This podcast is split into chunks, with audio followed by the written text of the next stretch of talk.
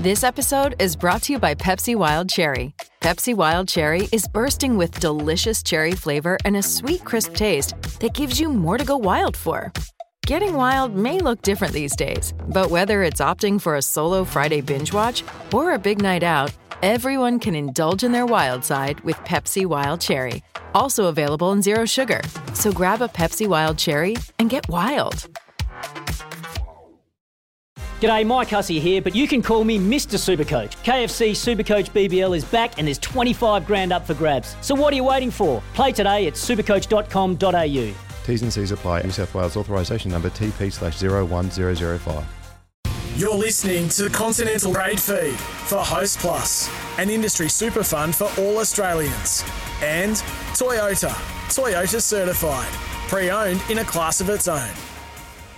Good morning. You're listening to Continental Tires, AFL Trade Radio, engineered in Germany, proven in Australia. Trade up to Continental Tires this trade period. Sarah Olle and Josh Gabelich here with you on the trade feed for the next hour. Later in the show, the Lions' latest recruit, Jack Gunston, will join us. But this morning and for the entire hour, Josh, we are very lucky to have David Noble in the third banana chair. Good morning, David. How you going? Josh, Sarah, I'm good, thank you. Deadline day. Yes. I'm really looking forward to in the second segment unpacking a little bit of the mystery around deadline day because we don't get to see much of what goes on behind the scenes. Some of the shots are great when you can see two clubs that have got a deal going on. yeah. So, for example, I think today we will see Sam Power and Dom Ambrogio heading into a room, but we won't know what's going on in that room. So, I want you to sort of take us behind the curtains if you Yep. can. I'll try to. I don't know about you guys. When I woke up this morning, I was just like, hallelujah, Yeah. we've got here. Because it mm. can be a bit of a, a slog at times. But Yep. this is when deadline day, David, things really ramp up because there's still so many deals that need to be done. Yeah, you're, you're right, Sarah. In the lead up to the to the opening, you're busy with clubs. What are your needs? What? How many picks do you want? How many spots on your list? There's all that sort of functional piece. Then you start, and then there's a gap. And there would have been a little bit of toing and froing over the weekend, particularly clubs and managers. I reckon that's where most of the conversation over that week. And then you're trying to position yourself so you don't have too much to do today, but sometimes you can't help it. So, how much happens over the weekend? Because we get to Friday and we have this weekend where we don't hear too much, Yeah. but the combine was on the weekend. Yeah, so, these list managers and recruiters were in the same building Yeah. at John Cain Arena. A lot of them were spotted huddling together. There's a fair bit of business that gets done on that weekend. There is. Um, it's a bit like taking your client to play golf. You know, you sort of you get that casual decision making going. I ran into Jason McCartney at the airport, and he said it was really a bit clunky having the delay in the the combine. Mm. He said, "I'm trying to watch talent, but then I've got phone calls to take." So I don't know. It was everybody, but yeah, the the weekend is is busy trying to just manoeuvre and position to see. So you ring a manager to find out what another club's doing. You won't ring that club direct. You'll try to get that information or off someone that you know will have good information. I love the Gold course analogy, and I'm sure a lot of that mm. work getting done on the 19th as well. But let's get into the deadline day burning questions. And if you want to get involved on the trade feed, you can text 0419 187 323 or give us a call on 1300 23 55 48. All right, David, we are going to level a series of questions and or statements at you. These are the deadline day burning questions. Off the top, did North receive enough compensation for losing Jason Horne-Francis less than 12 months after taking him a pick one? Mm, yes, bare minimum, I reckon. So I'd say yes because you've got to get it done. Yes. I would have liked them to have seen them with either another future second or another future first. But it's easy to say that, but sometimes if the clubs don't have it, they don't have it. But yeah, I, I, we Sauce and I were sort of trying to crunch the numbers as to what we would look. oh, Yeah, I would have liked to have seen another pick somewhere, but yeah, I think they got enough, bare minimally, So just over the line. just over the line. So, number one goes out. Jason Horne-Francis goes out. They get two and three and a future first. It just feels not quite enough. Yeah. But it's the best of a bad situation because at the end of the day, Yeah. it's really difficult to replace the first round draft pick when you've got him. Like when you can see him. Yeah. These are just numbers right now. Yeah. But when you lose Jason Horne-Francis, you can understand why North Melbourne supporters are up in arms about what they got back. Yeah. So, ju- so just for the fans, what, what complicates this is the more clubs you put in, the less you get back mm-hmm. because you've got to spread the value around more clubs. So, therefore, your ability to hold firm on a particular deal, gets diminished because you've got more clubs wanting to do things. The way that Sauce and I looked at it, if they just because they got that knockback from the AFL initially to not have the deal, they had to get a future second in first to get it. So the AFL said you can do you can eject your future first and your future second port, but you've got to have a future second in first. So that's what the delay was. Um, if they'd just done it with three clubs, I reckon they get the extra one. When you put a fourth club in, it makes it convoluted, and so therefore, so that's why I'm saying yes because there was four clubs in the deal. If there was three in there, absolutely should have got more. On the flip side of this conversation is Greater Western Sydney, who have moved up the draft board to pick one. It's the first time we've seen pick one traded out since 2001. Since Yep. Fremantle and Hawthorn were involved in that famous trade. Yeah, Do you rate what Greater Western Sydney have done here? Because we know the retention issues that they've had clearly for a long time, but most recently with Hopper and Taranto requesting trades and Yep. moving now. Do you like what the Giants have done? Yeah, I do. Um, and if they're going to pick a country guy, I like the country guys. Um, yeah, I got a bias. I think with it was a little bit of a strategy for Brisbane, Mm. like Yes. because of the Yeah, yeah. removal. I mean, country country people just have mu- they're multi talented. They're multitasked. You know, they do lots of things. They have to drive a long way to, to get to training. They play multiple sports. Um, and they're just they're sort of the earth people. That's not to say city folk aren't either, but um, You're talking to two city slingers. yeah, sorry. But, just, just on that take us because Brisbane have been really successful. When we think McCluggage, of McCluggage, Berry, yeah, Berry, very, Yep. yeah, yeah. even the the the Lockie McCarthy Neale, and Neils, McCarthy, like they're Southeast boys. yeah. yeah. So, So they don't get homesick? Is that is that true? uh, yep, not as much. Yeah. yeah. They know they've got to leave to play AFL footy. That's the that difference. is that is the key thing. If they want to go to elite sport or they want to um, work in a certain different industry, if they're not going to be a, uh, you know, on the farm, then they, they know they have to leave. So they're they're accustomed to actually doing it, and they've seen a lot of their family members do it. So so the country and pairing, you know, getting mates together was was the thing that that worked well for Brizzy. Do you know much about Aaron Cadman? No, I don't. Okay. I don't. I'm a bit um, no, I'm a bit void in that information. Apologies. No, that's all good. We'll move on to Geelong. Now, Yep. they are irking 17 supporter bases at the moment because they're the reigning premiers. Yep. They've just secured Jack Bowes, pick seven, Tanner Bruhn, and potentially Ollie Henry. I mean, is this all fair? Yes. Yeah. It's all within the rules. They've, they've knocked it out of the park. Um, it's unfortunate. It doesn't feel right. But when you're organised, and I mean, they were into Bowes way before Pick Seven got attached. You know, so uh, that was just an absolute out and out bonus for them. Um, but yeah, look, they're. Oh, I've rated Geelong for a long period of time. You know, Andrew's doing a great job. He's had a great teacher. You know, Wellesley's been terrific. Um, they're a really stable club. So yeah, well done to them. And you'd have to say that the reason they are able to procure so much talent and entice so much talent down is is one the lifestyle, but two, some of their best players are on pay packets. It's far Yep. inferior to other players at other clubs. Yeah, and that and that's um, an unheralded aspect that they've been able to do is to implement a system that this is what you get paid and you get capped at that. Um, Adelaide were going to pay Paddy more money when he left, but it was like it wasn't about that for them. So, um, so no credit to them. They've done it really well. Um, everyone else has got to chase them now. That's that's the bottom line. Cost of living is also a big thing. I mean, you get a lot Yeah. more for your money in Geelong. You get a better house, a bigger house, Yep. all those sorts of things. But just on the Bowes, I mean, on paper, Bowes and pick seven for a future third round is going to go down as one of the great bargains of all time. But that's on Yep. paper. We understand what what else is involved in this deal. A salary dump's going to become more and more normal in, in the future because we've seen them creep in. The Brodie Grundy deal's part of that. Trelaw. Um, we could even see it with Jaeger O'Meara today. Is this Will gonna, Brodie last year. Will Brodie Yeah. last year? We're gonna. This is going to become more and more part of the vernacular.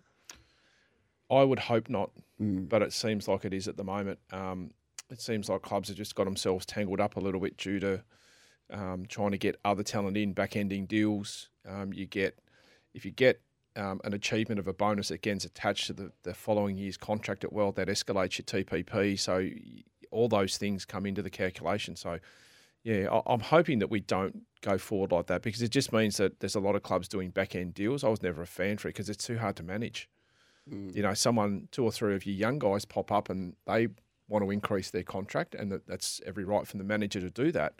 All of a sudden, you're struggling to to keep your talent together. Mm, it's interesting. I mean, Hawthorn are the big story today because right now, Jack Gunston's gone. Ben McEvoy is gone in terms of retirement. Liam Yep. Shiels is also retired. And by 7.30 tonight, Jaeger O'Meara could be playing for another club and Tom Mitchell could be playing for another club. It means that they might only have four players that are 27 and over next year. Yep. Are they shedding too much experience at the one time? Uh, my gut feel is yes. Probably experienced something similar. Um, and so my only my only thought would be you've got to keep your members informed as to mm. what's actually going on. So I get the you know the sentiment of bringing your own group through and setting a new game plan. But yeah, if you get a few injuries to those, it's yeah you, you you're asking a lot of that younger crew to to go and play. Like I remember we went down down the highway and played against the Cats. Mm. You know, we've got some of our young guys against Joel Selwood, mm. Patrick Dangerfield, Tom Hawkins. It's like holy moly, Yeah. you know, Boys and Curtis men. Taylor, yeah, Curtis Taylor, Flinny Perez, Jack Marnie, like those guys. It's so yeah, just you just have to be a bit careful. It'd be hard to massage that into Hawthorn supporters though, because Yeah. they've hardly been starved of success, right? Yeah. They're they're used to winning, so maybe that's more of a difficult message to sell. When it comes to the Tigers, the acquisition of two giants in Tim Taranto and Jacob Hopper, Yep. that says to me the Tigers still think they're in the window. Are they going to be a real premiership threat in 2023? Yes, I think they are. I think they're about one o'clock. As we were talking about the ten to two stuff during the to work week. that out on the dial. Yeah, about one yeah. o'clock. So I reckon they've got another swing at it for a year or two. Um, but the rest of their, you know, the back end's in reasonable shape. Um, you know, they've got a few now options with Dusty. You got a bit more work with with Koch, what you can do with him. So you can now position them into sort of um, support roles more so than the main roles, and then you bring the new fresh midfield in.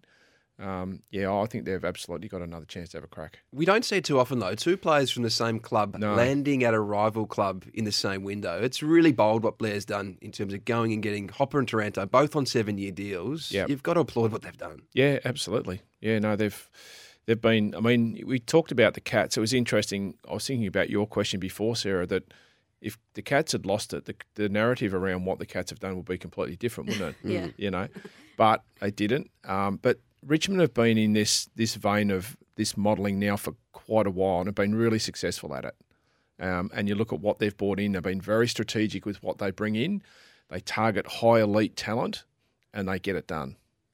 Prestia, Lynch, Yep. those sorts of types. They had struck a bargain with Toby Nankervis, Sarah. Yep. Oh, don't remind me as a Swans fan. And also, who knows what Dustin Martin's going to do next year? We saw this year with even Paddy Dangerfield when he was rested. Yes.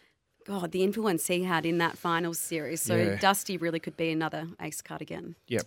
David, I think just then you sort of suggested that Richmond are the big winners. But what happens if Brisbane later today they get Josh Dunkley through the door? They've got Jack Gunston now, and they've accumulated enough points to match bids for Will Ashcroft and Jasper Fletcher. They could Yep. be the big winners. Yeah, no doubt. Um, you're getting the best young talent in the country. You know, Jack's still got Gunston's still got capability of being able to be a dangerous forward up there in that mix that you put him in. Um, and then all of a sudden you throw another elite midfielder in there. Um, you know, Dunkley he probably takes Jarryd Lyon's spot. You know, doesn't he in that in that sense? So that, sorry, JL, if, if mm-hmm. you're listening, if he's listening. But well, that's the challenge now. They're they're starting to position that freshness coming through. Yep. Um, so yeah, uh, they're in a really good spot. They're in the top four if they get it all done today, and they're able to retain the points to get the job done with with Fletcher and Ashcroft. Just on Brisbane, because you're integral to the shift there with Greg Swann and Chris Fagan during this period, because it wasn't that long ago. We go back to 2013, Sarah, and the go home five, and Yeah. Brisbane was a difficult place to get players to come and play football at any level. They've become a destination club when you contemplate Charlie Cameron and Lachie Neale and Joe Daniher. The names Hodgie go went up there. Luke Hodge, Marcus Adams, even. There are so many great names. And now they could potentially have Josh Dunkley and Jack Gunston by the close of today. Yeah. I think one of the things that we looked at, Josh, was that was how to profile where we were as a club. What did we actually offer? What what was our point of difference? And we offered a lifestyle that was different. It was off the radar a bit. You still there was still the serious side of footy, but the the lifestyle and the living was you know, like nothing else around the country. I mean, apart probably Sydney have a similar sort of lifestyle in the sense that you can come to work, you can walk down the street and not get known. Um, so that and so therefore, what you do is you target the talent that wants that lifestyle. So there's a there was a really clear dynamic around how we actually went about setting up that that program. And also, Brisbane's not a sleepy city anymore. No. There's plenty to do for young people, isn't Yeah, there? absolutely. Yeah, it's a happening spot. You know, with the the amount of people that are moving down from south, you know, up there to relocate. Um, you know, Brisbane had just moved into their facility, their brand new facility at Springfield, $75 million facility. That's an A grade standard, you know, facility. The Gabba's going to be upgraded in um, preparation for the Olympics. The Olympics are coming in 2032. So it's going to have a lot of growth in infrastructure and, and development in the next 10 years. And sorry, with the, the finals up there, the, the academies for both those Queensland teams in the Gold Coast and Brisbane are going to see that fruit come to bear in the next five or six years. So if the Lions are number one this trade period, are Port on the dice in second position because they didn't give any players up when it comes to Jason Horne-Francis and Junior Rioli as well. Yeah, well, I've probably got Port behind. I still think Geelong, Richmond, Brisbane, I've probably got Port in through there. Um, they've probably just they've lost a little bit going forward. That future first sort of coming out.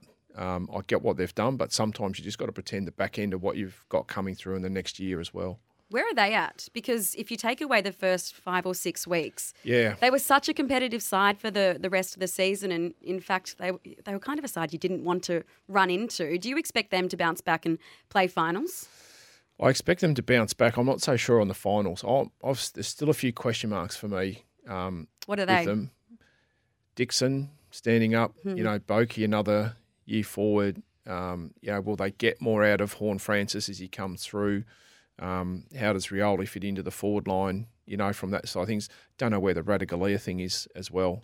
Um, they probably need another defender. So, um, they're, look, they're really well coached. They've got a really good structure. They did actually change their game game style post that round five or six. They actually went a bit skinnier down the ground. They protected themselves way more, took less less risk, and defended the ground better. Just want to ask you about Brodie Grundy because he's one of the more fascinating moves of this trade period because of hmm. the club he went to and the fact that Max Gawn's a six-time All-Australian. He's still Yeah. got a few years left. Yeah, How does this function? Because we're talking about two of the top three or four ruckmen in the competition. I know Grundy hasn't played since round six. He's obviously had some injury issues this year. He's had some form issues in the last couple of years, but the hmm. expectation is that he gets back to his best. He's got five years left Yeah. on the contract Melbourne have now absorbed. How does it work as a pairing? yeah. It's a. I've been trying to wrestle with how it actually looks because the dynamic of Jackson worked really well for them. Um, Jackson comes into the ruck, it throws a totally different dynamic at the opposition ruck. You've got a guy that springs and bounces and runs and carries the ball, and Max comes in and just, you know, grunts it, got the physicality, you know, can move the ball around. So it seems like they wanted another ruck that was going to be able to play the down the line path for them. I would think if I would think Max plays more forward than Brodie. Mm. I think Brodie is mobile. Like if we remember his best footy, he is mobile. He can run with the ball. Can't he? Yeah, he can. He can really get up Extra and go. min. So maybe we're underselling that part of his game, cause just because we haven't seen him for a while. But mm. yeah, it's I'm fascinated to see how that plays out next year. We spoke about this on AFL Daily this morning. In 2012, Dean Cox and Nic Nat were in the same team, and they were both All Australian that year.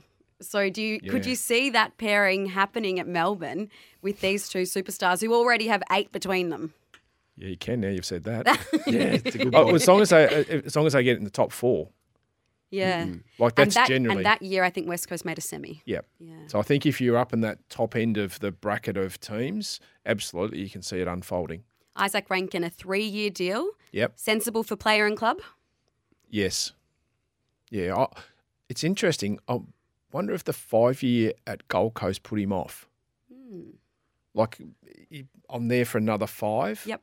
You know, I wonder whether a shorter term contract might have been more suitable for him. Look, hang around for another couple of years. Let's see where you're at, and then make your decision from there. Don't know, but yeah, I, I think it makes sound sense and reason uh, from everyone. I, I'm yet to be convinced of his ability in the midfield. Mm, definitely one of the more interesting ones. I, David, saw him play a lot as a kid with my young fella at West Adelaide. He did things for Yes. a quarter and then just sort of put it away. It was a pretty big, good quarter though. he kicked five and a quarter one day. It's like holy moly. So yeah, so in a past life, you've been a list manager, you've been a head of football. I'm intrigued by Fremantle at the moment because we heard from Peter Bell on the eve of the trade period around their stance with Rory Lobb. They were adamant he wasn't going to be traded. He's a required player for 2023, has a contract. David Walls on day one of the trade period reiterated that point. There's been a softening since the Luke Jackson trade Yeah. went through. What changes? um, oh, you get one in the door to sort of safeguard Yeah. the other one going. I think is is the way.